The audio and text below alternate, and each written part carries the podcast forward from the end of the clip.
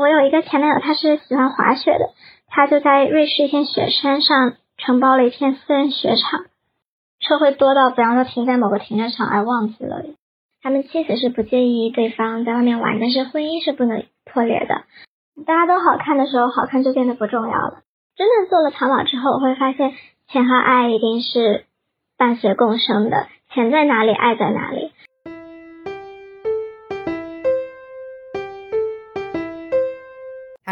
很高兴认识你，欢迎收听元宇宙。大家好，我是圆圆，欢迎大家关注播客同名微信公众号“元宇宙 Podcast”，会有每期内容的精华部分和一些推荐书影。本期我们讨论的主题是 Sugar Baby。我先来跟大家科普一下什么是 Sugar Baby。Sugar Baby 它的直译中文是糖宝，它是一个源于西方文化的词汇，对应的词是 Sugar Daddy，意为多金，并且对。年轻女孩提供物质支持的老男人，我们简而言之呢，就是有钱的老男人，直译过来就是堂爹。而以某些手段获得物质享受的 Sugar Baby 就叫糖宝，我们本期统一称为糖宝。关于糖宝，我了解了一下，这里主要说的是西方文化里的情况哈。之前我有看科普视频说，在国外甚至有专业的网站，他去做这个拉皮条的平台。以美国为例。因为美美国大学的学费都很贵哈，所以大部分的糖宝是女大学生。这个比例有多高呢？我之前在 B 站看的一个科普视频说，注册某个这种网站的糖宝有百分之四十二是学生，尤其是大学生。比如说佐治亚州立大学有超过一千三百名学生在做糖宝。这个视频也可以推荐给大家，是维他阿 K 的。我潜入美国最大名媛圈，竟被六十岁富豪看上，向美国名媛致敬。我还搜到一个二零年的数据，根据媒体报道，在英国有五十万大学生注册成为糖宝，这约是英国在校学生总数的百分之二十，而糖宝在女学生中的比例更是达到了百分之四十，其中不乏牛津、剑桥等顶尖大学的学生。本次邀请到的嘉宾就是一位糖宝，是我的朋友 Dina。大家好，我是 Dina。啊，我是一个比较典型的 Sugar Baby。啊，通过混圈子，我在四年时间。抽赚到了纽约读书的费用、几天的生活费，然后还攒下了在上海的一房一车，没有贷款，以及我的二百余万的存款。和刻板印象可能不同，我其实家庭条件也可以算个半个书香世家，对，所以我的身份应该在这里蛮别致的。我的年龄是九五后，我最有钱的一任前男友是在纽约认识的，他是做投资的。资产大概三十亿美金。好的，我怎么觉得你开始录制以后声音都变甜起来了？就是夹起来了，你知道吗？变夹了。好的，好的。嗯，其实国人对于 Sugar Baby 糖宝的更多印象，可能来源于和各种富二代们一起出现在公众视野的网红，也有很多人把他们称之为所谓的社交名媛、伪名媛。然后这边科普一下哈。就是所谓的 Sugar Baby 和 Sugar Daddy，它不仅限于我们所想象的年轻女性和年长男性的搭配，它还存在着年轻男性和年长女性的搭配，然后它还存在着其他的搭配，比如说一些 LGBT 的搭配也是存在的哈。那 Dina，你所在的圈子的男性大概是怎样的画像呀？呃，首先说年龄，年龄是普遍是在四十岁以上，嗯，家庭情况普遍其实是有家室的。很单身的比较少，然后有家室的情况一般是他们妻子是不介意对方在外面玩，但是婚姻是不能破裂的。关于资产，普遍在呃一个亿到几十亿为主，百亿的也遇到过比较少。嗯，对，大概是这么个情况。明白。那呃，像我说，像我们国内可能更多人所熟知的是，比如说和富二代们，比如说像王思聪那样啊，一起出现的网红。那为什么你的目标群就是群体，为什么不是更年轻的富二代呢？可能我现在就是我混的圈子没有王思聪的那么高级，我现在的圈子能接触到的可能年轻二代，一方面他手头没有那么宽裕啊，另外一方面由于他。自己本身就年轻，所以他可能不需要通过太大的金钱投入就能，呃，比方追到女朋友，所以这一块的投入它是比较有限的。对，就打个比方，嗯，啊，你同样是去搞王思聪跟搞王健林，肯定是搞富一代更上一层楼嘛。啊，好吧，原来富二代手头竟然不是很宽裕嘛，这个这个认知我倒是第一次听说哈。嗯呃，或者说像你对于比如说宽裕的定义，你是说从资产上面说的吗？呃，这个宽裕肯定也是，呃，看参照物是什么啦。嗯，那你自己是有一套筛选的标准吗？我其实很多时候都是被动筛选，因为我我不太是一个会主动出击的性格，嗯，往往是首先在比方这个饭局酒局上认识了，认识以后呢，再怎么追我怎么打我就靠对方努力了。对我我对混圈的姐妹们都说我是一个姜太公，但是我每一个姜太公总有属于他自己的。嗯，比如说你在筛选 Sugar Daddy 的时候，比如说是只看资产，只看对方的诚意，还是说你也会看，比如说他的外貌？呃，会会有会有挑吗？嗯，应该说，我主要看他对我的投入。哦。因为我确实会碰到可能资产非常丰厚的人，但他很抠门，或者资产相对没那么丰厚，只有一两个亿的小是大方。对我只要看他有多少能进我自己口袋里，别的我是不太去看。嗯，所以的话，你的目标就是会是比较明确，就是金钱上的收入。金钱。资源、眼界、机会，对，但金钱是最好去最最便于筛选的，应该说，嗯，其他的我可能会有误判，但是呃，卡上进账多少，这个是比较明了的。嗯，所以说关于外贸那些都 OK，还是说可能有钱人他们到到那种层次也不会太合同，就是他们可能凭借金钱的力量也可以把自己收拾的还不错。啊，对的，普遍是比较有腔调的，就哪怕不好看，就穿搭也是很讲究的。明白，明白。其实蒂蒂娜也是九五后嘛，应该是在学生时代就开始进入这个圈子哈。那你当初是怎么进入这个圈子的呢？当初我是刚上大学的时候，生活有一点小拮据，所以我去做模特礼仪。嗯嗯，模特礼仪那天活动结束之后。一起做礼仪，一个小姑娘喊我一起吃饭。我本来以为是我们两个人，就吃发现是一桌人。好嘛，那就吃嘛。我看他们也没要喝酒，没怎么样的，就很普通的一顿饭。结果结束以后呢，呃，主桌的那个男士就突然给我转了，我记得很清楚，当时一三一四的打赏。嗯。哦，当时就稍微有一点点惶恐，但是后来随着次数增加，也就习惯了这件事，因为也就是吃个饭聊聊天，也没有什么。别的钱看着好像跟自己的普通同学吃个饭没有什么区别，嗯，呃，唯一的区别就是会有一些打赏，就是动手动脚都没有吗？啊，一点都没有。哦，开黄腔也没有，就是纯粹是去当花瓶这样子。哎，对的。啊，好的好的。对，尤其是后来随跟着饭局，就是认识人越来越高级。后一开始我是比较傻乎乎的，我会呃吃就吃嘛，然后拿到大赏好回家了。后来我就学会了，我去瞄这个桌子上谁是咖位最高的那一个，我去联系他，我去进入他的生活圈，我去啊通过他的饭局再去认识他饭局上位置更高的人，对，就这么一步步上来了。上大学之前，我在老家自认为还是个小白富美，嗯，起码是个呃小康之上的条件，但是到了上海之后，我觉得冲击还是蛮大的，呃，有些。嗯，在上海，我是真是见到啊，开天户就很近距离的一比一在我面前，包括我，呃，我们学校有一个女生，我我们学校学院楼那个地方以前就是他们家的商铺，后来就是相当于被学校并购了，嗯，明白，呃，冲击确实非常非常大，哦，然后我家里条件是。现在我们小地方还算小康，就小康以上蛮好的了。然后家里也都是对三代大学生。对，在我在我上大学之前，我们家的下线是南大。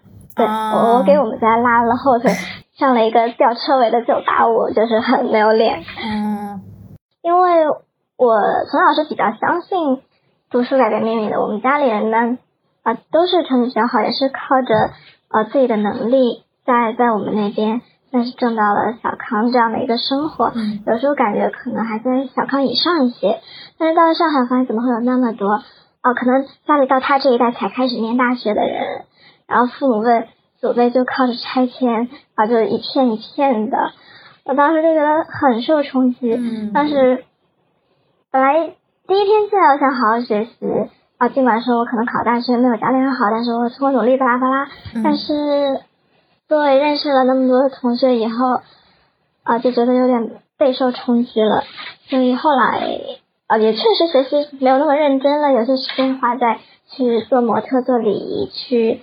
吃饭这个事情上，明白。如果你像你说到我们这一代有三家庭里面有三代大学生，其实已经是我觉得是家庭底蕴非常好的一个家族了。像我们家的话，嗯，我是我应该算是我们家第一代大学生，因为像我的父母的话，他们是那种年代是叫大专、中专，就那个年代还没能上大学的，然后再往上就是农民了。然后除了我这么一个 大学生，像你说你们家最差的就是南大了，我觉得。家庭底蕴真的是挺不错的啊，然后经济水平应该也还不错。嗯，但是一开始我是做礼仪，一天干一天可能四百五百收入。嗯。后来就是去饭局，一顿饭可能一千到两千的打赏。嗯。我一开始只是想着呃滋润一下小生活，改善一下我的窘境，但是后来有一次饭局上碰到一个呃。非常有钱的大叔猛烈的追求我啊！他是某游戏大厂最早一批的员工之一，他是拿到了原始股的那种，等于已经不仅财务自由，而且财富自由了。对，所以嗯，当时是给我砸了挺多个的。嗯，然后我就想着，我能不能通过这个圈子，我去呃自己挣一个自费的硕士，因为我。原本是原本计划是在国内啊读本科读硕，然后可能去读一个带奖学金的博。但是我进了这个圈子以后，心态就改变了。我可以早一步，为什么要晚一步呢？因为我对我高中是在我们全省最好的一个学校，是外语学校，所以大家基本上很多高中就出去了，甚至通过他们的谈话得知，有些同学在初中的时候就呃办了转学到了国外。我当时心态就是能早就不要晚，再加上呃，我们那个高中经常会呃有一些，现在看来是有被一些中介带风的言论啦，觉得啊你不上一个美国高中，你就没有办法读一个美国好大学，你不读一个美国好大学，你申请研究生你就被卡，就是会把这个焦虑一层层的往下减，因为中介的思维他总归是。啊，我能早三年赚点钱，为什么要晚三年等你？是啊，深深对，但是那一套焦虑的话术，我我当时是没有认出来的。当时因为所有人都那么讲，所有家长都那么讲，老师也那么讲，啊，我也深陷其中，比较从众的一个选择。对，然后说回到哦，对，挣到读硕的费用，大概是，其实这个过程还是比较艰，对，其实过程是有一点点艰难的。我当时大概是从有。连续四五任男朋友身上，总共挣到了哦去纽约读书的这么一个费用。嗯嗯，一年大概开销在，嗯，不过我后面到纽约又有收入，这是后话了。我去纽约之前，我是计划着过一个简朴的生活，我的给自己留的预算是一年七十，对，去掉纽约的学费，其实其实。还是活得蛮拮据的，嗯，对。到了纽约以后，我是，呃，因为有国内的经验在，然后加上我自己的一些嗅觉，我就联系到了当地的一个名媛俱乐部。啊，呃，据说啊，据说某年轻网红。就是身价已经上福布斯的那位，跟她丈夫就是在我们俱乐部当时认识的。啊，他我一直以为他们不是说在学校认识的吗？呃，各种传闻都是有的啦，也可能是我们俱乐部就是为了包装自己会，哎哎传这么一个对，所以也只是据说。嗯，你说那个名媛俱乐部，这是这种是，就是你你跟我说出来，我就觉得很很像在讲故事，你知道吗？像这种东西，你是怎么去了解到它存在，然后你是怎么进入它呢？然后这个俱乐部它平时的一些活动是什么？就比如说办晚宴吗，还是什么呢？可以跟大家讲讲。嗯嗯，对，这个俱乐部是分为培训和正式见面两个大环节。培训期间，就是我们女生会去学习一些品酒的知识，会练习高尔夫，会学习一些简单的舞蹈。因为我小时候是学过拉丁舞的，所以啊，当时还是蛮如鱼得水的一个在培训的一个状态。对，基本上。嗯，其实这个培训还是比较浅可能也就几个月，你高尔夫球也不可能到一个什么专业的水准，嗯就是让大家达到一个啊能挥那么两杆子，能聊那么两下的一个程度，嗯，啊过了这个门槛就差不多了。嗯，等于说这个培训，嗯，其实是蛮水的啦，嗯，对，然后就是正式见面的时候，正式见面一般是，对，就是呃酒会这样子的，对，女生会穿晚礼服，男士一般会穿的，我不知道怎么去描述那个装束，就是会比西装稍微日常一点，但是比日常再正式一点，算轻正装吧，那个，土我估计表示无法想象。是不是什么中山装那种？啊，应该还是西式的服制。对，嗯，好的吧，好的吧，嗯，大家可以想象一下，嗯，嗯嗯啊，这个听起来感觉像培训班一样，就是他其实做做了一个培训班，然后加上对接桥梁的这么一个作用哈。嗯，是的。那这种你是怎么认识、怎么去了解到他的？是你比如说在网上，还是说你认识的其他朋友、其他 Sugar Baby 给你介绍的呢？对，也是通过，但是朋友的朋友的朋友，就是我把我国内那一套呃方法用了过来。我现在我圈子里，我瞄着一个我认为最优质的朋友，我去跟他社交，进入他的生活。然后呢，在他的生活里，我再瞄最优秀的那一个，就这么一层一层的上去。嗯。然后直到有次认识了一个姐姐，她说她有这么一个俱乐部，愿不愿意加入？对，就。嗯，当时入这个俱乐部，门槛费还交了有一万刀，一万刀，我就对我有想过会不会是骗子，但是因为他画的饼真的挺诱人的，我觉得，嗯，既然这个饼这么大，哪怕这一万我就当交学费了也 OK，嗯，所以就当时也没有多想，就把这个门槛费给交掉了。嗯，你刚刚说是要和你圈子里面，首先要和 Sugar Baby 社交，像你们 Sugar Baby 之间社交是要如何社交？女孩子嘛。我很好奇哦，不好意思，不是跟我圈子里的 Sugar Baby 社交，就是正常的同学里面的。哦。对，但是我后面才通过他认识的，就是对，哦，不完全是同学，有些工作了或者创业的，或者有其他自由职业的朋友，哦，就是一点一点往上走。哦，就是你就是瞄准你朋友里面最优质的，你去和他社交。嗯。嗯哦，那这种社交你要怎么社交呢？就比如说，你就突然跟他创造一些共同话题吗？还是怎么呢？嗯，毕竟都是一个学校的同学嘛，所以还是挺好搭上话的。嗯，哎，今天老师讲了什么？啊，哎，那我们放学要不要去食堂吃个饭？哦，啊，那那他们会知道你的这个身份吗？还是你他们可能不知道，然后只是当普通朋友相处，但是不知不觉给你带来了资源？嗯，应该是不知道的，因为纽约本来，呃呃，而且这个身份与不是这个身份的界限在纽约其实是比较模糊的，因为纽约也是比较浮躁的一个城市，其实大家都想向上社交。嗯，明白。只不过个人的方式不一样。嗯，你刚刚说就是从真正开始转转化成做糖宝，因为其实你一开始只是陪吃饭嘛，吃饭一次一两千，然后真正成为糖宝，是因为有一个。呃，有个男士他在猛烈的追求你，那这个过程中，就是你有产生过纠结嘛？或者说还是比较顺畅的实现了这个转化呢？嗯，还是比较顺畅的，因为他尽管说我们呃财富这些差的这么多，但是他对我还是完全尊重的，所以我我也挺感谢他的。所以你一刚开始会觉得说我们就是男女朋友，还是说你一开始的时候目目的已经是比较明确了？一开始我真没有想那么多，因为他一上来就是转账问我要卡号这么杂，嗯，我当时就是没有真的没有想那么多，就是不管谈不谈恋爱，反正这么被追着就挺享受的。明白，嗯，然后像你说你到呃在那边留学是三年对吧？是两年制。哦，两年的话一年七十，就是说你在出国之前挣到挣到差不多一百四十万，然后你说你是跟四。跟了四五位男友，然后才拿到这个一百四十万，就是说人均可能给到二三十这样子。嗯，差不多这个水平。明白。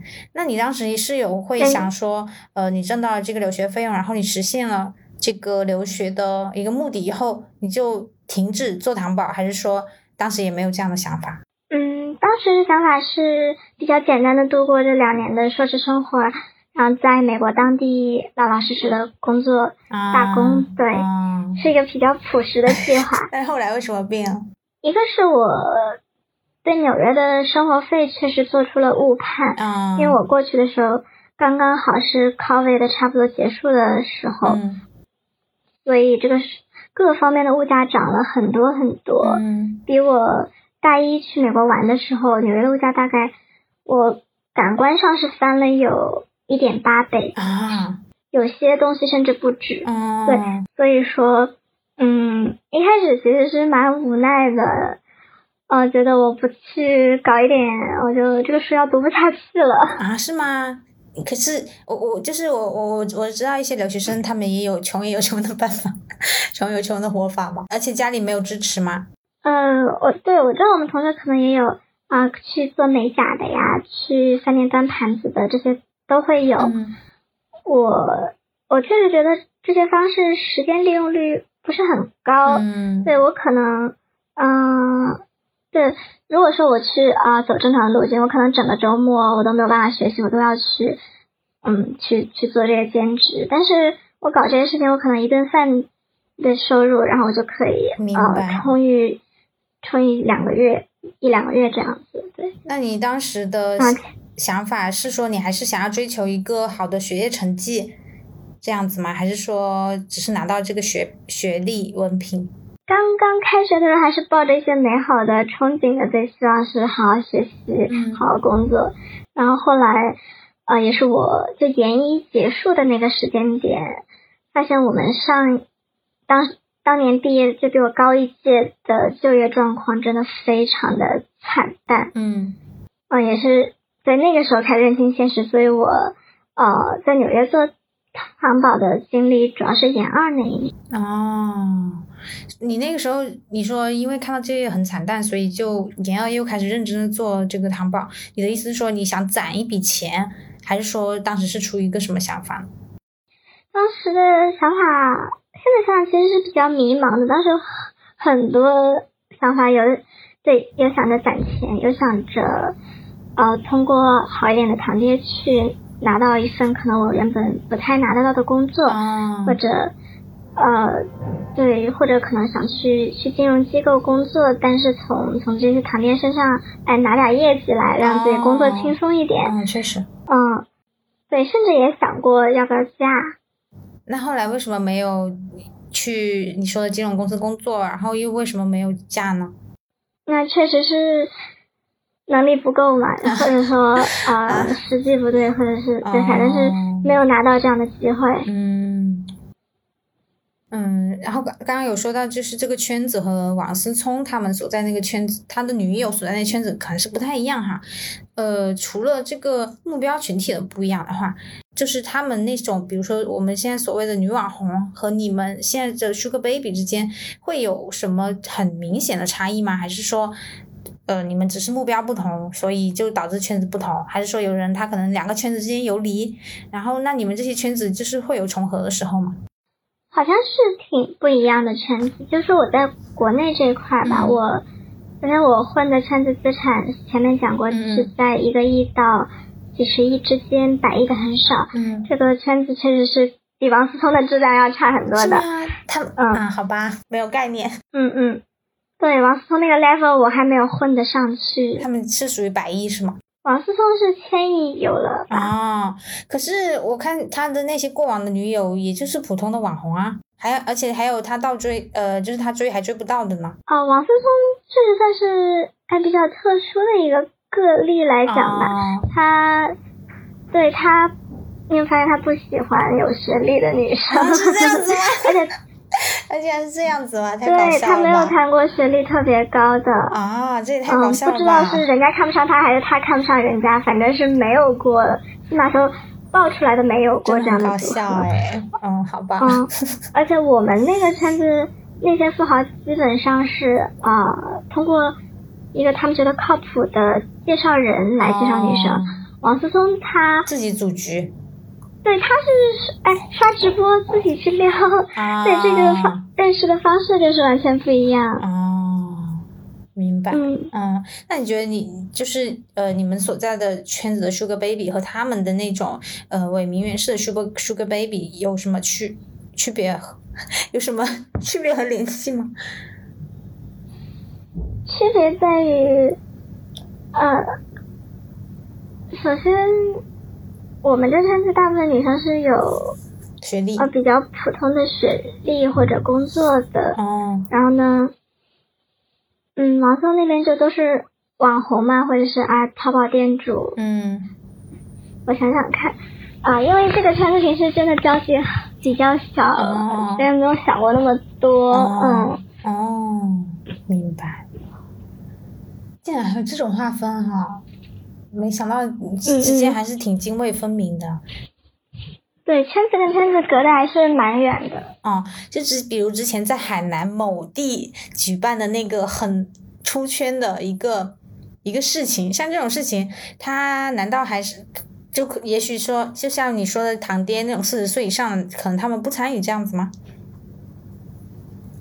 嗯、那个盛宴，我印象里是各年龄段的男士都会有的。对啊，嗯，可能我混的圈子就啊 level 没有那么高嘛，所以大家没到那个年纪的时候呢，资产都还没有上来。嗯嗯。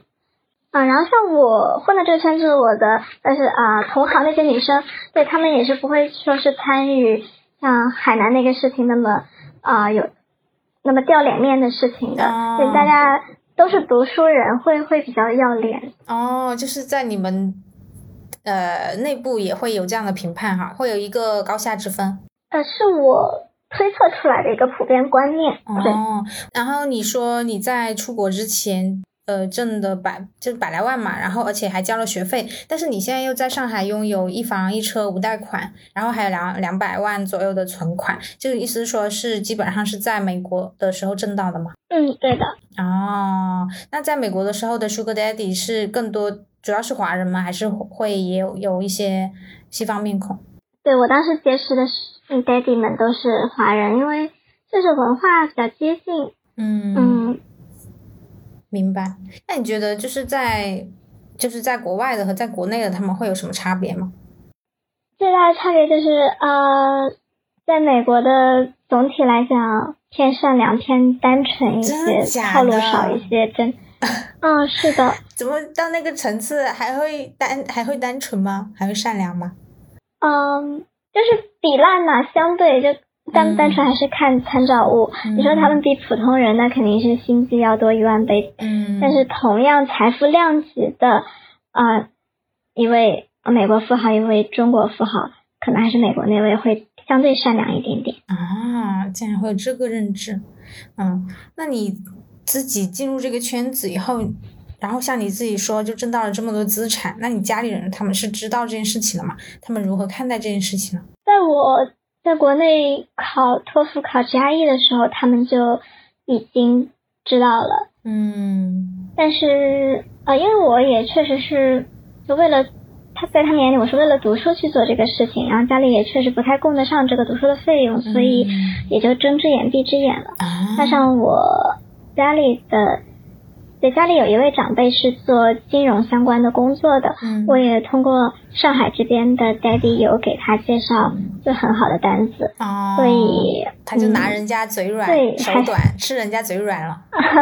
哦，对，而且参与这件事情以后，我感觉我在家里的地位稍微好了那么一点点。以前我可能是哦全家学历的后腿，但是有这些事情以后，我就证明给他们看，哎，虽然我呃学历可能差一些，但是我向上社交的这个能力，呃改善家庭生活的这个能力是有的。其实学历不差了，已经是九八五本科了。那你一开始就是去，呃，就是你的那个第一位前男友去，那个时候你家里人是知道了吗？就他，就你和他在一起这件事情。啊，当时是不知道的，一开始是瞒了很久，嗯当时是从大二的时候开始吧。嗯，对我家里人基本上是让我大三、大四考托福 GRE 的时候开始知道的。哦，是你主动跟他们有过，就是比较露骨、面对面的去讲这件事情，我们去把这个事情摊开来讲，还是说可能大家从来没有把它在明面上说起来过呢？啊、因为我就为了出门方便，我就是在学校旁边租了房子嘛，但是家里给的生活费显然是不够我租房子的，所以对他们是从这个事事情开始发现的。我一开始租房子还瞒着家里，假装自己住在宿舍，嗯后来就是一个瞒不下去了的状态。嗯对，嗯。然后你会跟他们说，就是有找了有钱男朋友这样子吗？还是说你们会认真的讨论 Sugar Baby 这件事情？啊，对，当时是有有讲我，就有从百度百科上搜到我男朋友给他们看的，一开始他们还不相信，后来就是我把合影，啊，我们合影发出来了，对。所那所以在他们那边，他们到底是明确这个行为是 Sugar Baby，还是说他们可能只是单纯的觉得你是在跟他谈恋爱呢？嗯，他们应该想法是比较复杂的。我当时就是在上海上大学，按照正常的观念来讲，我是肯定接触不到这一位男士的。哦。所以，嗯，对他们有有好奇过我怎么认识的，有各方面的嗯疑虑，但是 反正。就打哈哈打过去了嘛。我到，对我大概是大二开始就不再问家里要生活费了。嗯，明白。嗯，一开始他们可能以为我只是做做家教怎么样的去啊供自己的生活，但是啊到后来对我的开销实在是拦不住了。嗯，所以是一个。彼此心知肚明，但是都没有在表面上提过的一个状态。对，没有特别明白。那他们会催你结婚吗？一开始会催，后来就看我自己癌症的也差不多，然后书嗯也留学了，哎，慢慢的就不管了。嗯，催不动。我想问你是独生子女吗？嗯，是的。哦，明白。那你进入这个圈子以后啊，就是认识了很多的有钱人哈。嗯。嗯，你印有没有印象比较深的人，或者是事，或者是见过什么比较特别特别贵重的物品吗？特别贵重的物品，其实我对这个已经是麻木了，不是多贵的包这些小东西。哦，我最印象比较深的是他们对于个人爱好方面的一些开销。嗯，可能说喜欢打猎就会去承包一片猎场，嗯，然后可能喜欢滑雪就在。瑞士的雪山买了一片私人雪场，可能一年就去那么两三次，但是甚至两三次有时候都没有，但是就一直买着，然后人员在那边养着，去维护这么一个爱好。嗯，或者有一位他是他的女儿比较喜欢骑马，就在松江给他承包了一片马场。嗯，平时还会啊雇人去帮他们骑马，因为马养的太多了，自己骑不过来。但是马是平时需要。需要很长的时间去跟人类互相驯服的这么一个状态，对，所以他们甚至养了跟自己女儿性格就是骑马方式相似的一些带专业带骑马的人啊，这个职位我不知道怎么去称呼，对，嗯，那除了像你说这个专业带骑马的，还有还有没有见过其他的比较特殊的职业呢？嗯，有的，因为很多富豪他们是有。私人庄园的，不管是在国内国外，嗯，对，有一位富豪，他是在上海有一片一，我甚至对这个面积没有什么概念，可能有几十亩、一百亩，对，呃，很大的一个庄园，庄园有一个很特殊的职业，一个叫温控师，一个叫调香师，嗯，啊，我承认，庄园有两个很特殊的职业，一个是温控师，一个是点香师。啊，温控师他的工作是，嗯，维护整个庄园它温度的一个分布。可能有一些地方的植物它喜欢什么样的温度，或者有一些地方的温度它不太适合人去走，他们就会冬天用那个户外暖炉。就大家有没有在一些饭店或者酒店门口就见过那种哎户外的小太阳？对，那他们会真的是整个庄园里到处都是，然后。冬天就那么露天着，全部开着二十四小时。天那温控师的职业就是去定期的调整这些暖炉的位置，然后调节每一个暖炉它的档位。嗯，然后点说到另外一个职业，点香师。点香师就是他的工作是调节这个庄园里每一处必经路径的味道。他通过点檀香，通过布置一些花香，嗯，来维护这个。庄园的气味，嗯，温控师是对二十四小时轮岗的，这三位对有常驻的有三位温控师，让他们二十四小时轮班，我就觉得还是啊，原来在庄园里工作也会三班倒啊，对，嗯，原来调头说说回点香师，就就就我认识的一位点香师说，光是这个香料的费用一天就会花到二至五万不等。啊？对，对，对，每天。啊，那就一年要上千万喽，就是就是为了这个闻闻这个味道。哎，我建议在他鼻子里面装点东西吧，好吗？甚至他这个庄园。他不可能每天去走，或者呃，有些路他也是开车经过，因为车里他啥也闻不到，但他就是为了可能偶尔下车走到哪个角落的时候，他能够来体会到比较舒适的这个气味，他就愿意去烧这么个费用，常年在这里。啊，温控师的月薪是三万元，他们三个人二十四小时轮岗，嗯，冬天每天的取暖费用能达到五至十万，嗯，三万是多少？我怎么说呢？就是很多人一辈子可能都拿不到这个月薪，唉，嗯嗯，这叫什么？旱的旱死，涝的涝死。我想起来，我之前看那个唐史，我觉得这种叫什么？叫做就是钱多的没处花了，有点像那个，应该是杨国忠还是安禄山，我忘了。就说他有钱到什么地步呢？就是说他冬天的时候觉得很冷，然后呢，他就叫那个。很肥胖的侍女站在他的面前给他挡风，就他钱多的没处花，你知道吧？已经到这种程度。如果我没记错的话，应该是这么一个事情啊。啊，好的，好的，嗯，明白。但是呃，我们刚才有讲到说，这个圈子它有很多，比如穷奢极欲的一些东西哈。嗯，然后但是我自己包括之前看艺术的喜宝，他也有说就是。很多的糖宝们，他可能不仅没有得到自己想要的，还很容易说被骗财骗色，甚至说是谋财害命。嗯，那像你自己总结的经验的话，你觉得要怎么样去保护自己和辨别真假的堂爹呢？因为就像很多女明星，我们都见过她们就是辨别失败，然后嫁给假富豪这样的故事。会有的，因为真正财富到一定量级以后，其实是很难通过。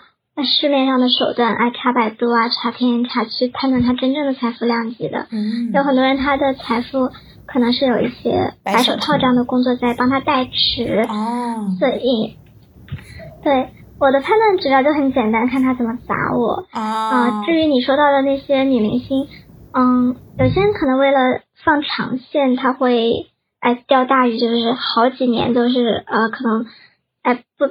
没有从他身上搞什么切实的利益，就是为了哎放长线去，哎为自己一辈子的这个这个，嗯，对，因为我我是没有以结婚为目的的，所以我我是比较对拿短线的，短线就是哎低风险低收益嘛，嗯不低，不一定会拿到特别多，但是下线也不会哎就是啊被被被骗色，就是嗯嗯甚至倒贴这样子的，嗯。对他们赌长线的人，我觉得还是真的挺有勇气的，用自己那么多、那么长时间的青春时间去换一个呃不知道上限和下限在哪里的未来。赌长线难道说它和短线是就是它赌长线的话，一一定代表着他要牺牲短线的利益嘛？就比如说他要赌长线难道这个富豪，短期内就啥也不送给他了吗？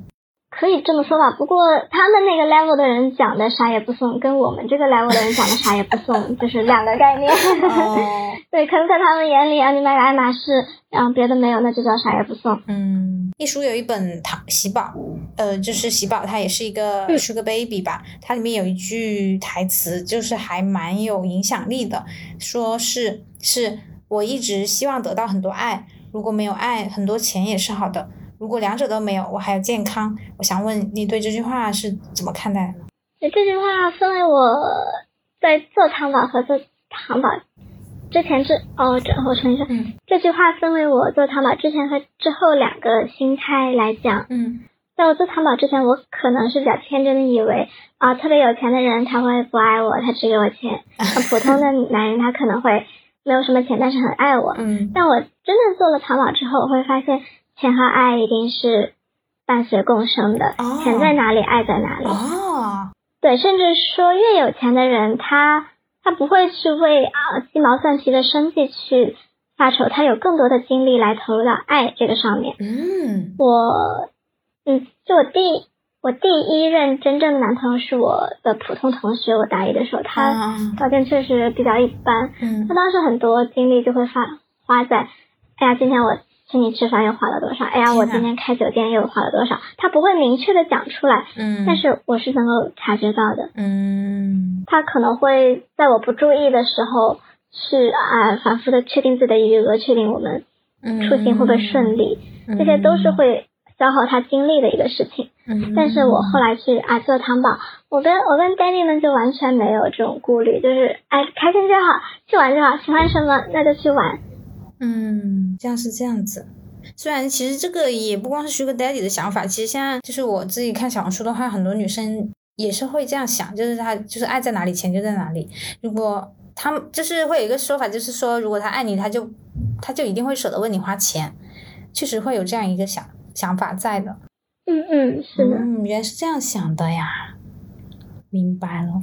嗯，像你就是说进入了这个有钱人的圈层哈、你觉得他们的，我们先从爱情观聊起吧。你觉得他们的爱情观是怎样的呢？呃，首先有钱与没钱，这个它不是黑白对立的二元，它是一个光谱。就可能说一个亿在我眼里很有钱，但是他在百亿面前就啥也不是。嗯我的观念是，每财富上升一个量级，人的观念都会发生转变。嗯，还有同平行财富量级的人，他不同的人也是不同的个体，这个很难用一句话去概括有钱人怎么样的爱情观。嗯，那他不会有一个倾向性的这样一个东西在吗？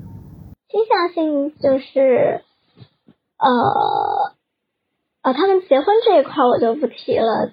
如就是在跟我们这样的糖宝们谈恋爱的时候，他们更多的是在意呃对方一个情绪稳定，嗯，呃一个颜值过关，对过关就够了，过关之上其实没有太大的魅力，所以过关是一个门槛线，达到这个门槛以后就是看情绪稳定。嗯，对，对我觉得情绪稳定是是他们最最看重的，因为本身他们可能，嗯，对自身都是内核非常强大的人，他们经历过无数风风雨雨，所以可能一些能让我引起非常大情绪波动的事情，在他们眼里就是很小的事情。嗯如果我反复因为小事情情绪波动巨大，在他们眼里就是还比较 low 的一个行为。对，哦，你的意思是说，比如说像《甄嬛传》里瓜瓜尔佳氏那种，就是虽然美，呃，虽然愚蠢，但是实在美丽，这不能够进入这个圈子。虽然愚蠢但实在美丽的人，我在圈子里是遇到过的，但是他只是蠢，一点都不坏，还挺可爱的。哦，他甚至我不知道他是聪明到会扮蠢来，哎，伪进入这个圈子，还说他真的就那么蠢对，反正。哎，我就觉得他笨笨的，蛮蛮可爱的，人又不坏，对大家就笑嘻嘻的、甜甜的，蛮好的，蛮好的。我我我是旁边，我也喜欢他。啊，明白。哦，原来是这样子。原来原来重要的竟然不是外貌，竟然不是这些外在的东西，竟然是情绪价值。这一点还是挺挺颠覆我的想法的。嗯，对，因为能接触到这些男士的女生，其实大家都好看，大家都好看的时候，好看就变得不重要了。嗯，对，我很难讲好看重不重要这个事情，因为嗯，好看毕竟是一个大前提。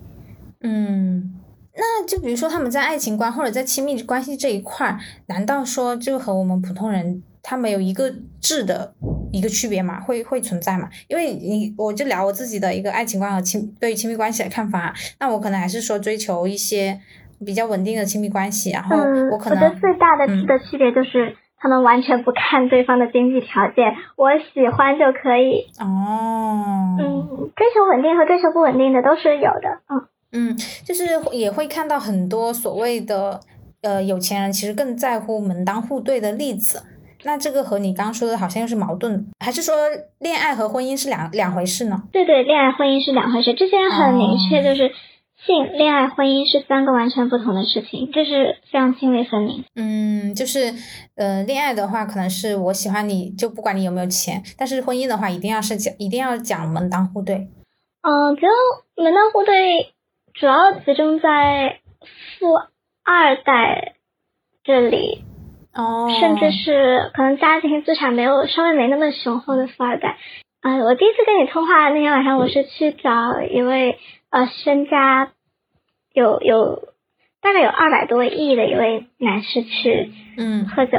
呃，他说到他儿子的女朋友，他是他的他的要求就是啊，对女方家庭条件没有什么要求，因为他身家已经这个数了，他已经很稳定了，他不需要通过呃女方的资源再把自己的事业做大做强了。这个时候他最重要的要求是，反正脸看得过去，另外就是情绪稳定。对他也是非常在意情绪稳定的。然后那个女生。家庭，她她说很一般，但是她嘴里的很一般，我我是不太敢推测的。啊，明白。可是，呃，那那他们这种是不是说一定会签婚前协议？因为如果按照婚姻法的话，像你说，他可能虽然不需要得到额外的助力，但他会不会担心自己的资产被对方分走呢？看年龄段吧。如果是呃年纪，哦对，补充一下，我前面说的那位百亿的山说那个女孩是他儿子的女朋友，对。然后，然后重新重新讲上一个问题，看年龄段，就是如果是他是比较年纪大结婚的，其实婚前财产是不会被分割的，他只要做好财产公证嗯就可以了嗯，因为他事业的上升期已经过去了，婚后的财产就算分也分不了多少，当然是他们那个财富量级的人眼里的没有多少，就在普通人眼里还是，即便婚后的那一点点的一半还是。呃，绝大多数人打工都打不来的一辈子，嗯，然后如果是比较年轻的时候结婚，这个看吧，有些年轻的时候他这个事业还没上去，这个真不好说。然后至于二代这边，他可能资产主要都在父母辈这里，他也不见得对，所以婚前协议其实不是那么一个普遍的东西。哦，对，更普遍的是婚前财产公证。对，哦，明白。嗯，那刚才我们聊的是他们的一个爱情观哈，你所观察到有钱人他们的，其实大家可能更关注的是一个物质生活哈。那你见过有钱人他们在物质生活这一块的话，和我们普通人，就是 very very 普的那种普通人，有什么比较明显的差异吗？普通人最关注的差异就是房子、车子，他们早就有，对他们的房子不一定是房子，可能是。庄园可能是城堡，嗯，然后他们的车啊也会很花里胡哨，甚至会有一些我都叫不出型号的，但是一看就很贵的，嗯，甚至有的车会多到，比方说停在某个停车场，哎忘记了，都是有的。天呐，他们物质生活肯定是满足的，但不见得会追求物质上多么卓越的突破。他们绝大多数人对衣食住行这块物质已经是麻掉了一个状态，嗯。更多是追求一个个人爱好，比方说户外活动这一块呢。我有一个前男友，他是喜欢滑雪的，他就在瑞士一片雪山上承包了一片私人雪场。有没有看过《鱿鱼游戏》啊？听说过，但是没有仔细看过。这里可能涉嫌一点剧透啊，就是它本质上它其实是一群穷极无聊有钱人，他们找的一个乐子，就是说他们实在是太有钱了，就是说他们的那个快乐的阈值被拔得太高了，就是比如说享受的东西他们都享受过了哈，然后他们实在是要给自己的生活找一点刺激。像你的话，你会有见过类似这样的情况吗？对他们确实是会找刺激，对他们快乐的阈值真的很高，而且。我觉得绝大多数人他们的快乐是，我姑且把快乐分为享受型的快乐和创造型的快乐。他们绝大多数人的快乐是集中在享受型这一块的。嗯。但是享受型的快乐，你可以理解为一个摊个大饼的状态啊，你在每个点上都可以得到快乐，但它的上限是比较矮的。你享受几次，一直就到头了。嗯。如果是创造型的快乐，可能说啊，你去研究一门很深奥的学问。去学一门精湛的手艺，这个快乐是永无止境的。嗯，但是这一块快乐，它一个是获得快乐的正反馈没有那么及时，另外呢，对自身的条件也是有一定条件门槛的。嗯，啊，所以后者这一块他们其实是比较，我觉得是比较欠缺的。嗯，而且就是说，其实就是说寻找到自己的一生所爱嘛，这个也是需要时间的积累的。嗯，是的，嗯，像你说，我有时候在想，就是有钱人因为过于有钱，然后导致他们的快乐阈值太高了，这是不是也算一种能量守恒哈？就是，是的，嗯，而且他怎么快乐阈值高，是因为说就是尝试了人间，就是各种乐子都尝试过了哈。但是对于我这种普通人来讲，我们普通人会觉得，就是说，怎么可能说各种乐子都尝试过了，真的会存在吗？因为人生它是有人生有百味啊，就是嗯，比如说你一直都是一些，比如说我要去高档餐厅，我要去吃好吃的，然后看到好看的、玩好玩的这种快乐是到你有钱那个阶层容易体会到的，但是有一些是你在那个阶层很难体会到的，比如说你累了一天回到家。啊，这普通人的一些视角哈，然后，然后像我就经常，我心里在想，那些富二代如果实在闲极无聊，可以去送送外卖嘛，然后你就马上可以体会到之前生活有多快乐了，就是一种对比的快乐。对比的快乐，我我确实是没有见过，可能在一些二代身上会有，嗯，可能家里会送他去比较基础的岗位工作实习一段时间，嗯，但这个获得快乐的。时间其实还是比较短暂的，嗯，可能我去嗯普通岗位工作个半年，我回来几个月我会很快乐，但是几个月以后这个快乐又又又就哎又消失了，嗯，对这个事情它并不能让你一直一直去玩，明白，嗯，对，嗯，那你觉得他们的世界观和人生观和我们会有比较大的差异吗？他们会不会觉得就是说，因为从小都是非常优渥的环境啊，就是所谓不知人间疾苦嘛，这他们的那种说实在的叫什么脑回路，会不会和我们有有什么不一样的地方？啊，这个分一代和二代来讲吧，一代一般是自己打拼上来的，如果他的打拼过程是踩上了时代的风口，比较顺利。这样的人他就会相对善良哦，他有时候会怀疑人生，哎，我真的值得这么多财富吗？他会觉得会不会我某天一个失误，这些财富就离我而去？会不会某天我怎么样，国家就怎么样？患得患失。对，如果是二代的话，他他其实会相对理所当然一点啊。前面一代没讲完，就前面说的是。呃，上升期比较顺利的，如果是上升期不太顺利的，他到后期心态就会哎偏阴暗一点，他觉得，对，觉得我我吃了这么多苦，我这些是应当的了，会有这种心态。嗯，那二代呢？二代看家庭教育吧，因为很多一代他自己小时候可能就没有受过特别。正统的针对富二代的教育，所以他其实也不太怎么会教富二代。嗯嗯，有一些教育水平，尤其是他如果啊没有说把小孩送到特别合适的一个环境去接受教育，其实对这块是是比较容易出问题的。嗯，而且市面上也没有什么啊针对富二代的啊专业老师，就大家呃有经验的人到处都很少。对，所以能不能把二代教好，其实是一个挺难的话题。嗯，你说这个，我有想起来，之前就是在网上有流传过这么一个截图哈，我不知道你有没有看到过。哦，也是两件事情。第一件事情是说他给自己的小孩找陪读，就是他的小孩要到美国去上学，然后他找一个年龄相仿，然后什么什么，就是你有一些成绩的要求，然后你要去和他同吃同住，就和那个小孩同吃同住，然后要确保他什么什么成绩要拿到什么什么水平。然后这样给开出的工资是一年是有给到几百万，就是所以这样的事情它可能是真实存在的。嗯，是的。嗯，然后之前还有看到一个比较耸人听闻哈，他是找那个司呃叫什么保安，然后是哎这个不知道可不可以说啊？他说是那个呃养的几个呃我不知道算不算 Sugar Baby 啊？他可能已经不算 Sugar Baby 的范畴了，算情妇的范畴吧。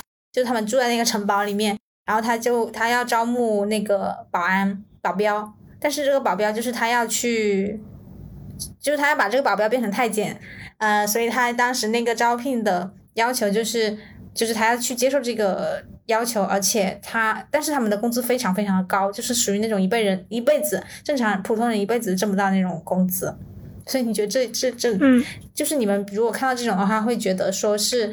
啊，就小 case 啊，很正常啊，还是说也会觉得比较惊讶？这个事情我确实会觉得比较惊讶的，因为，但是回过神来也可以理解，有有需求就有供给嘛，就这个反正价码给到位了就。嗯，那就是说你们其实平时在圈子里面会经常看到这种，就是可能和我们普通人能见到的岗位不太一样的岗位，会会经常看到吗？嗯，对，这些岗位是。会会有一些可能，如果我不进入这个圈子，也许一辈子都不会知道有这样存在的岗位。嗯，我觉得其实你不是说在考虑找工作的事情，要不要做一个，就是也做一个平台，然后专门对接有需求的家长们，还有就是愿意去做这个，我觉得这还蛮有意思的哈。可以考虑，可以考虑。对呀，这个真的很有意思哎。嗯嗯，像你像我们刚刚聊到，就是说有钱人他们的生活，比如说嗯，非常穷奢呃叫什么叫嗯穷奢极欲的呃。温控庄园、温控园，然后还有就是，反正就是钱多的没处花的种种表现哈。我想问，就是作为一个普通家庭出来的女孩子，当你第一次或者说。呃，刚开始见到这些场面的时候，是你是一个怎样的状态呢？会怯场吗？因为我之前有看到有个新闻哈，是二一年的时候，有一个央美的毕业生，他假扮名媛在北京出入高档场所，骗吃骗喝二十一天没有被人发现，然后他凭借十八块钱的假钻戒混进了高端的拍卖场。这个毕业生他后来就是也被扒出来，就是说其实他自己的家境是很不错的，所以他才能够去做这样的伪装而不被别人揭穿。那那你觉得自己的话有没有这种所谓不怯场的素质？但是因为家庭又是比较普通的家庭，如果有的话，你觉得自己是怎么形成这样的素质的呢？我这个过程中确实很少有怯场，因为我真的是一点一点混上去的，眼界是一点一点打开的，没有说一个突然把我拔高的状态。那那个第一任男友他突然砸钱，这个当时没有吓到你吗？没有，因为在我被砸之前，其实听说过很多被砸的例子，但当时就是当听鬼故事一样，哎，听说过没见过，然后直到他出现以后，我才就是反应过来，哦，这些传说都是真的，嗯，没关系，那就那就继续嘛，就毕竟也是之前没见过猪跑，现在见到了，那那。对，是有心理准备的。他那个时候就是你的第一任男友，他给你砸的时候，一开始是，就比如说他量级可能是几万几万这样子嘛。啊，对，以万为单位转给我的。嗯，那现在就是到现在为止的话，就是他给你砸钱最多的堂爹，你有没有算过大概是砸了多少？最多的一个，我没有仔细算过，因为实在是太多了。啊，倒不是这个原因，因为很多钱他是给我用于，让他指定的啊，我希望我去做什么事情。像我在纽约当时有一个代理，他是啊，希望我去租整租一个呃七千刀一个月的房子。哇。对，所以他他给我打了很多钱，我都用于他讲的一些消费上。哦。对。嗯。刚刚你有提到说会叫他们 daddy，这个是说和我在沟通的时候这样称呼他吗？还是说那你们平时沟通的时候是说就像正常的男女朋友这样子称呼吗？啊，对，会会叫会叫宝，会叫老公，会有时候会直呼其名，对，都有。哦，嗯，是。明白，明白。嗯，我们刚刚其实聊到的是。就是资产比较富有那一群人，他们的一些世界观、人生观、价值观、爱情观，对吧？那你现在的话，你自己会如何看待他们的这种生活呢？因为其实你也算是在那个圈子里面，就是溜了一圈出来哈。它会不会影响你自己的生活方式呢？呃，我确实是有影响自己的生活方式的。嗯，因为我现在是刚读完研，本来按理说应该找工作了，我现在是工作的心态就。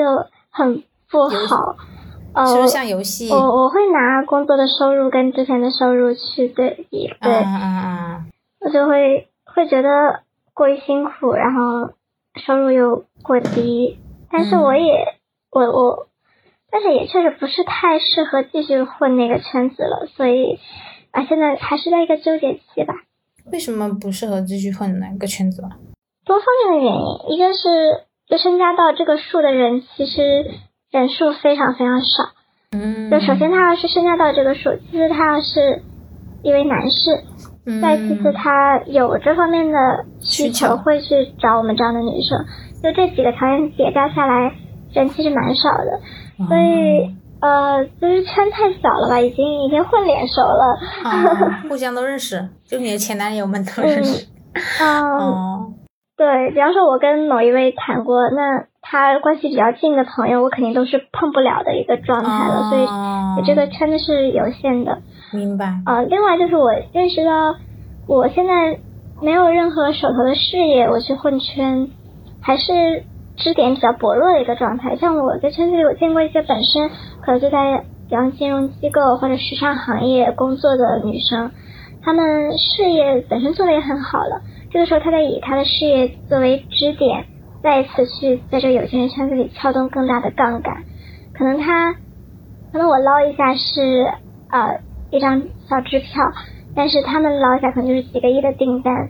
嗯，我也想过，对，不是说不再混圈，而是不再以啊、目前简简单单的学生人设继续再去混圈，这样杠杆太小了。明白，嗯，刚刚我们聊有钱他们的生活啊，你觉得他们的就是大体的状态，你觉得他们是快乐的吗？因为对于我们普通人来说，我们经常会觉得说有钱人的生活是快乐的，就是我们会觉得他们的快乐程度是比我们要高很多的，我们会觉得这是一件理所当然的事情。那根据你自己观察到的情况，你觉得是这样子的吗？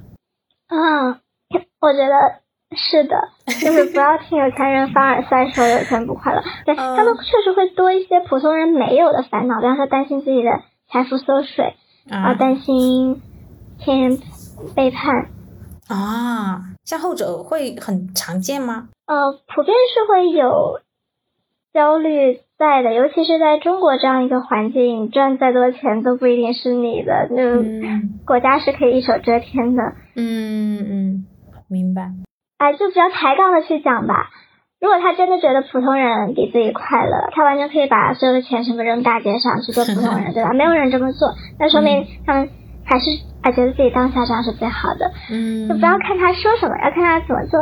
嗯，我们刚刚我们回到刚刚那个，就是就是他有没有影响你生活方式啊？那你的消费水平有没有受到影响啊？你现在的消费水平大概是怎样的？是可以说的吗？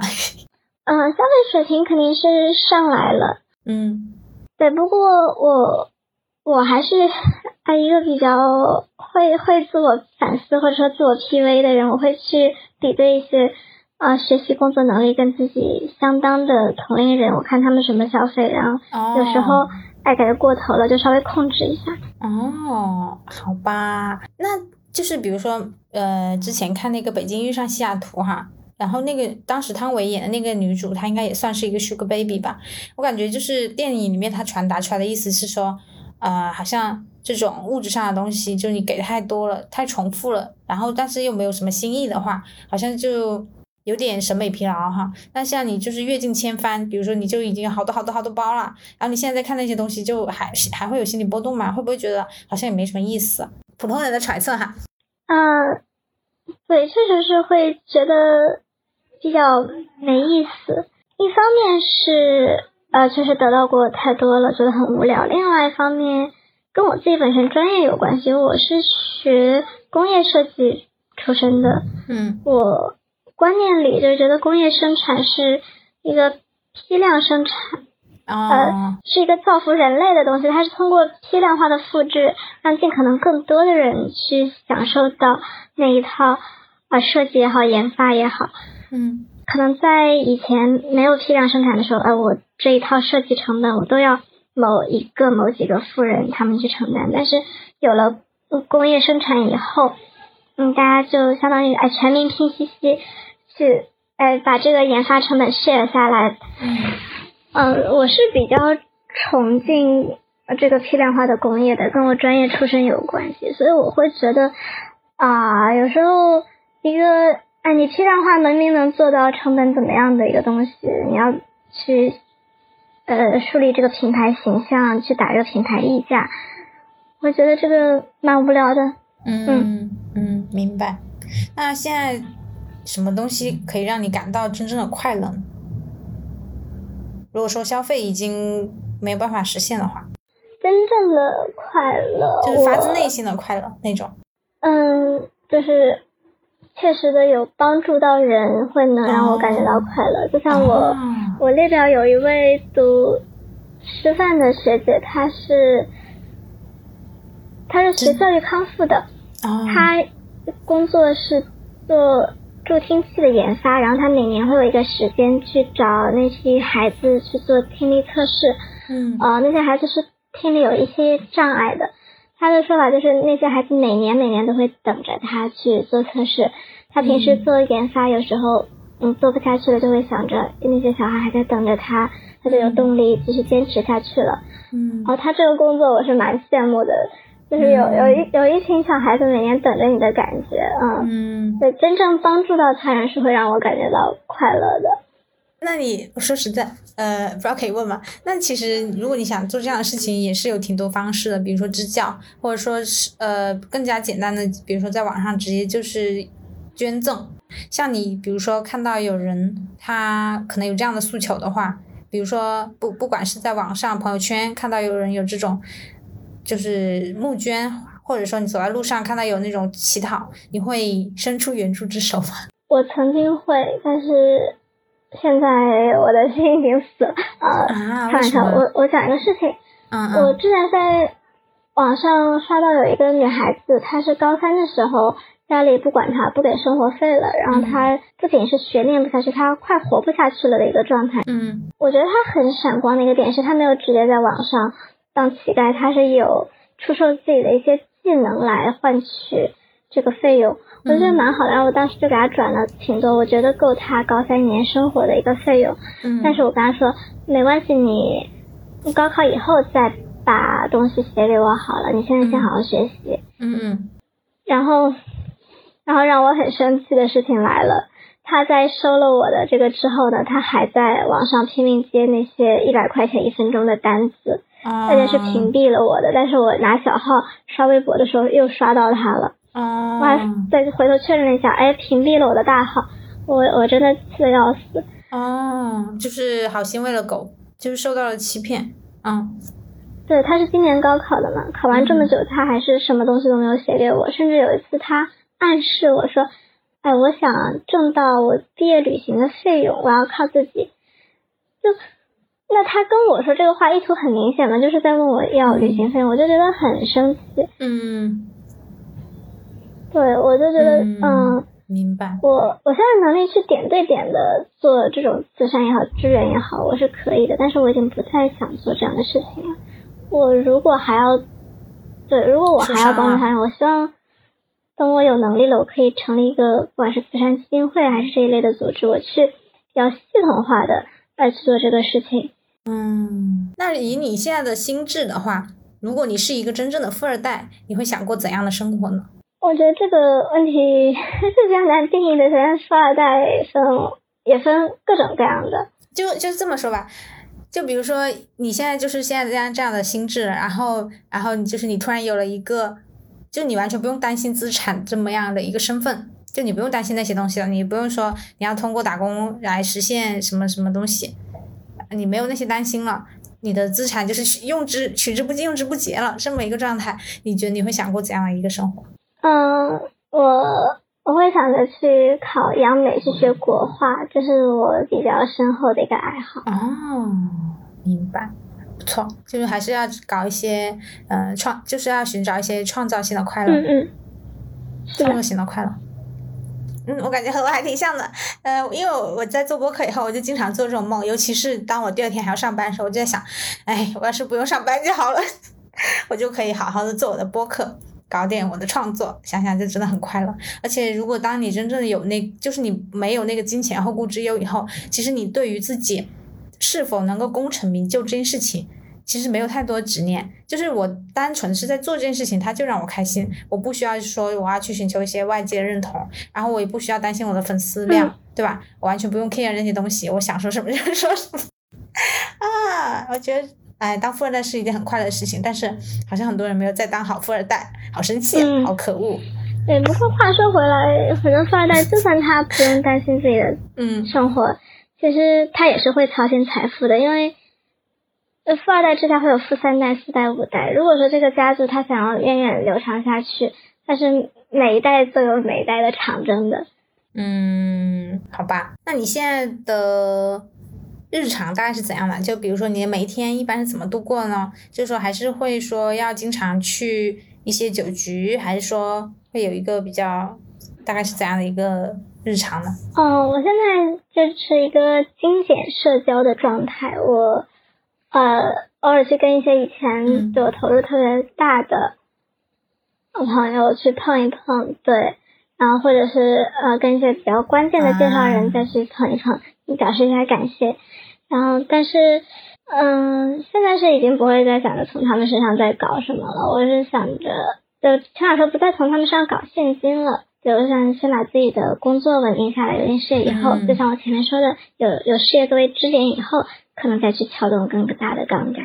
那你我我看就是刚才有跟你聊，比如说像《鱿鱼游戏》，它是一个很热门的韩剧哈，然后好像你也没有在看，感觉好像你也不怎么看热门剧哈。那你现在的一般娱乐活动是什么呀？嗯，娱乐活动是偏运动一些，对我比较喜欢射击、哦射箭这一类，然后还有台球，就是有对精准度、对哦计算能力有一点要求的体育运动。嗯，那你会看偶像剧吗？会不会觉得很幼稚啊？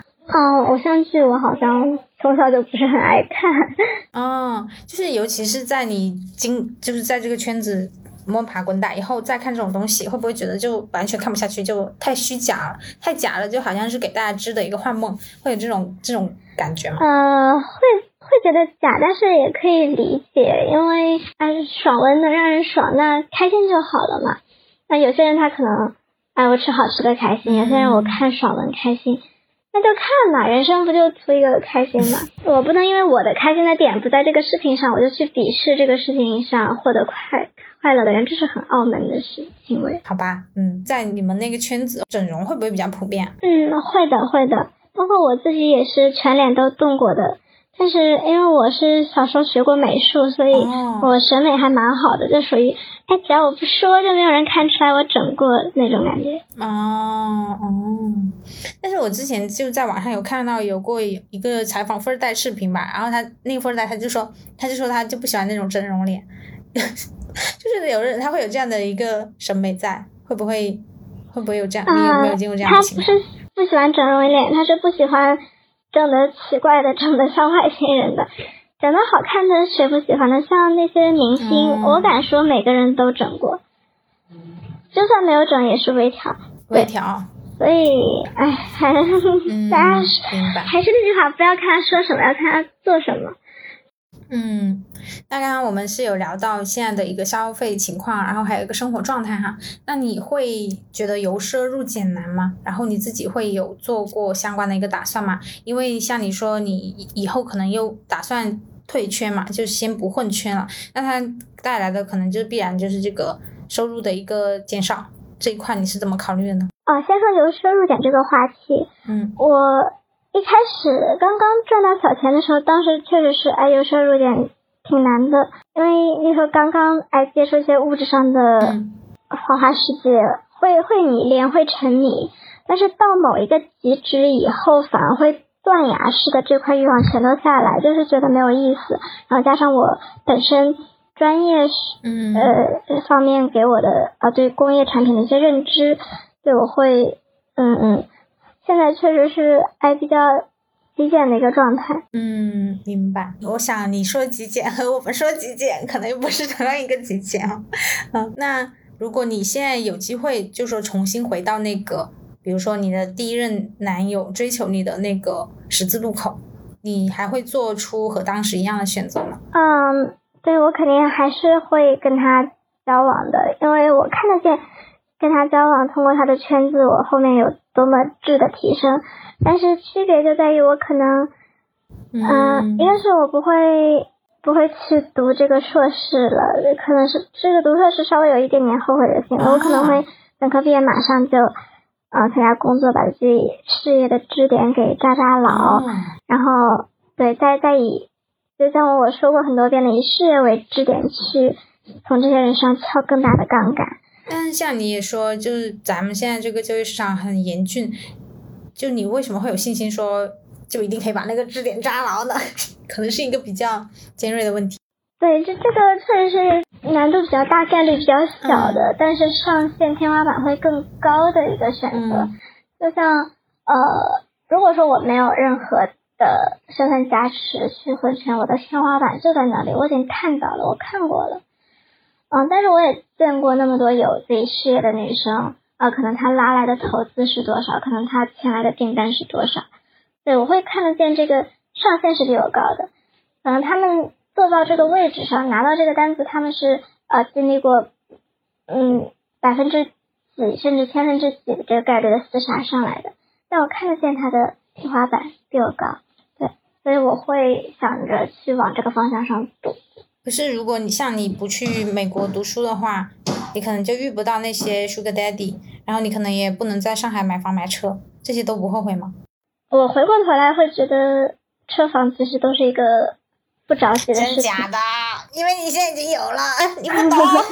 可能因为有了就觉得没用吧。嗯嗯，但是确实我在呃买房买得起房之前，有段时间我就是啊、也不是很操心房子了。当时我是在嗯上海租的一个呃月租两万多的公寓，因为我的体感是，真的比住在自己的房子要舒服，不考虑开销的话，嗯。嗯，当时整个就跟一个酒店差不多，阿姨会每个礼拜来扫两次房间，然后管家是二十四小时服务的，快递外卖都送到自己门口，嗯。然后甚至搬家的时候，礼宾部也会来帮忙，我就觉得，嗯，其实能做到两一个月两万多的房租开销自由的情况下，没房子其实也挺好的。就是这个前提做不到。就是那你现在的话，你的爱情观和世界观大概是怎样的？你还会相信爱情吗？你还会说想要找一个人结婚吗？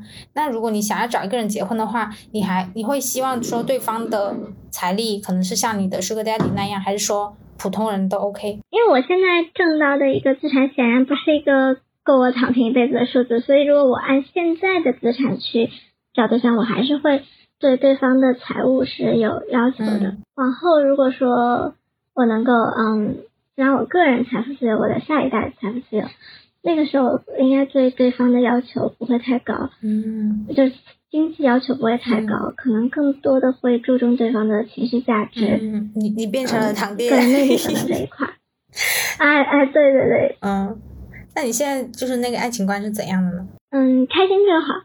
你跟这个人相处的开心舒服，那就相处。就完全堂爹了，你这不就是堂爹的爱情观吗？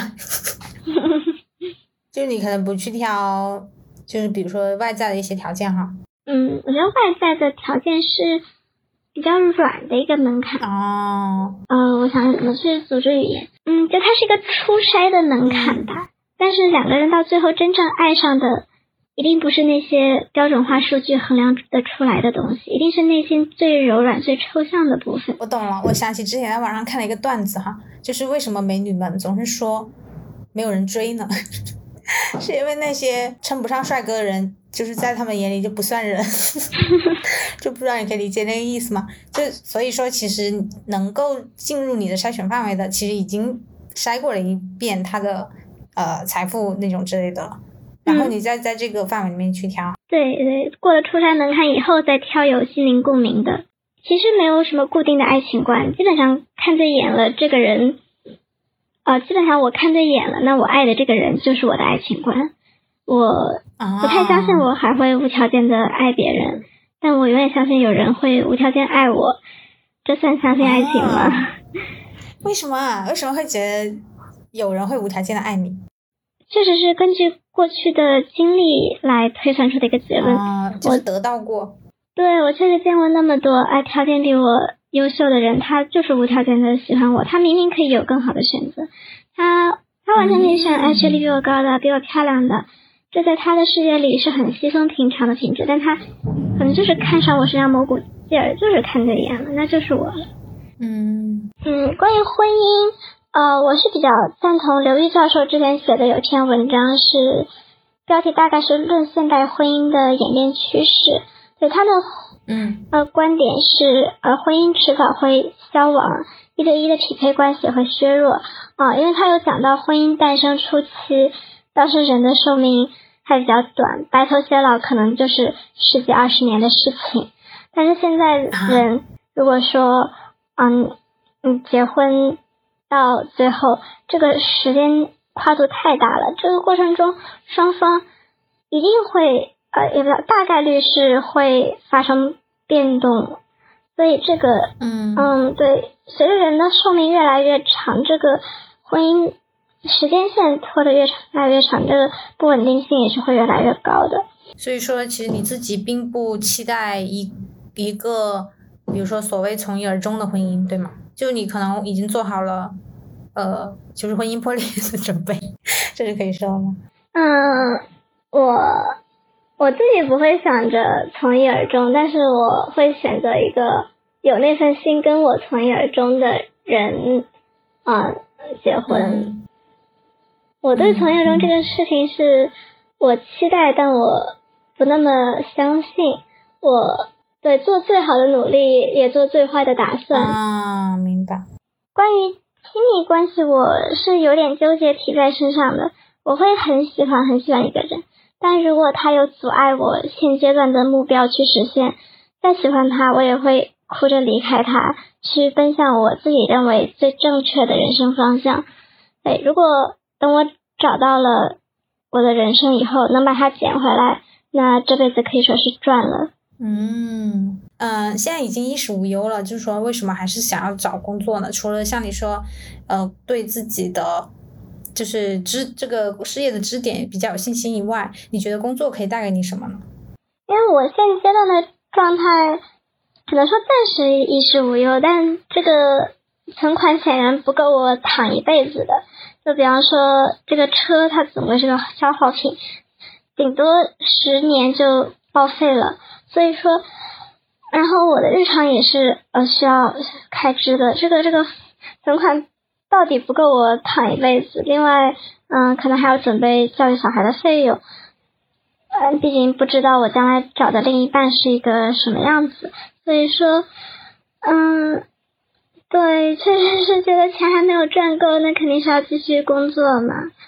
明白，那你现在就是还渴望说阶级跃升吗？还是说，就是说会不会还有一个执念，说我呃以后要一定要到什么什么阶层，你的资产一定要到什么什么水平，会有这样的一个追求，一个执念在吗？肯定会希望阶级继续往上走，但是具体到某一个数，我是不强求的，能到哪里算哪里。那你对未来的期待大概是怎样的？就是你希望的生活。好好工作，好好生活，好好往上走。哦，就是还那如果还有堂爹的机会，你会拒绝吗？我会尽可能的把他资源跟我的工作联络起来，希望能够矩阵化的去打一个更大的利益战。如果有人想要做糖宝，你有什么想对他们说的吗？我的建议可能是先好好学习，然后好好工作，再以你的事业为招牌。去，对，去混这个圈子，这样可能效益会更大。我现在其实是在赌一个挺大的事情，就是关于继续混圈还是去找一份正常的工作。就是我继续混圈呢，我再去赚第二笔千八百万是不是什么问题的？但这个上限就非常难以突破，可以说是一眼望得到头的一条路。如果我去做正常工作，可能上限会很高，但也可能就是拧一辈子螺丝。但这个确实需要十几、二十几年去沉淀，才能看得到到底是哪一条的结果。就像我在接触这些有钱人的过程中，我心态已经变了，从慢慢的啊只想改变一点自己的现状，变到哎凭什么他可以是他，我只能是我？凭什么他能挣到这些？就是会有会有心态上的一个转变。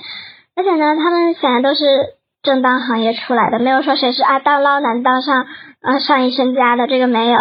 所以说，嗯，抱着突破天花板的目标，我也是觉得，嗯，正常行业可能是天花板会更高的一个选择。但正常行业就是赌注太大了，确实需要十几年乃至半辈子才能看得见到头的结果。嗯。就是说，之前走过了捷径，然后现在再往回走一个正常道路，可能不确定性会更高。而且因为你走过了捷径，你知道那有多快，对吧？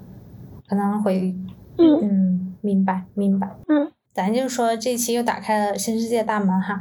关于 Sugar Baby，然后关于 Sugar Daddy 两种不同的圈层都有所了解，然后也。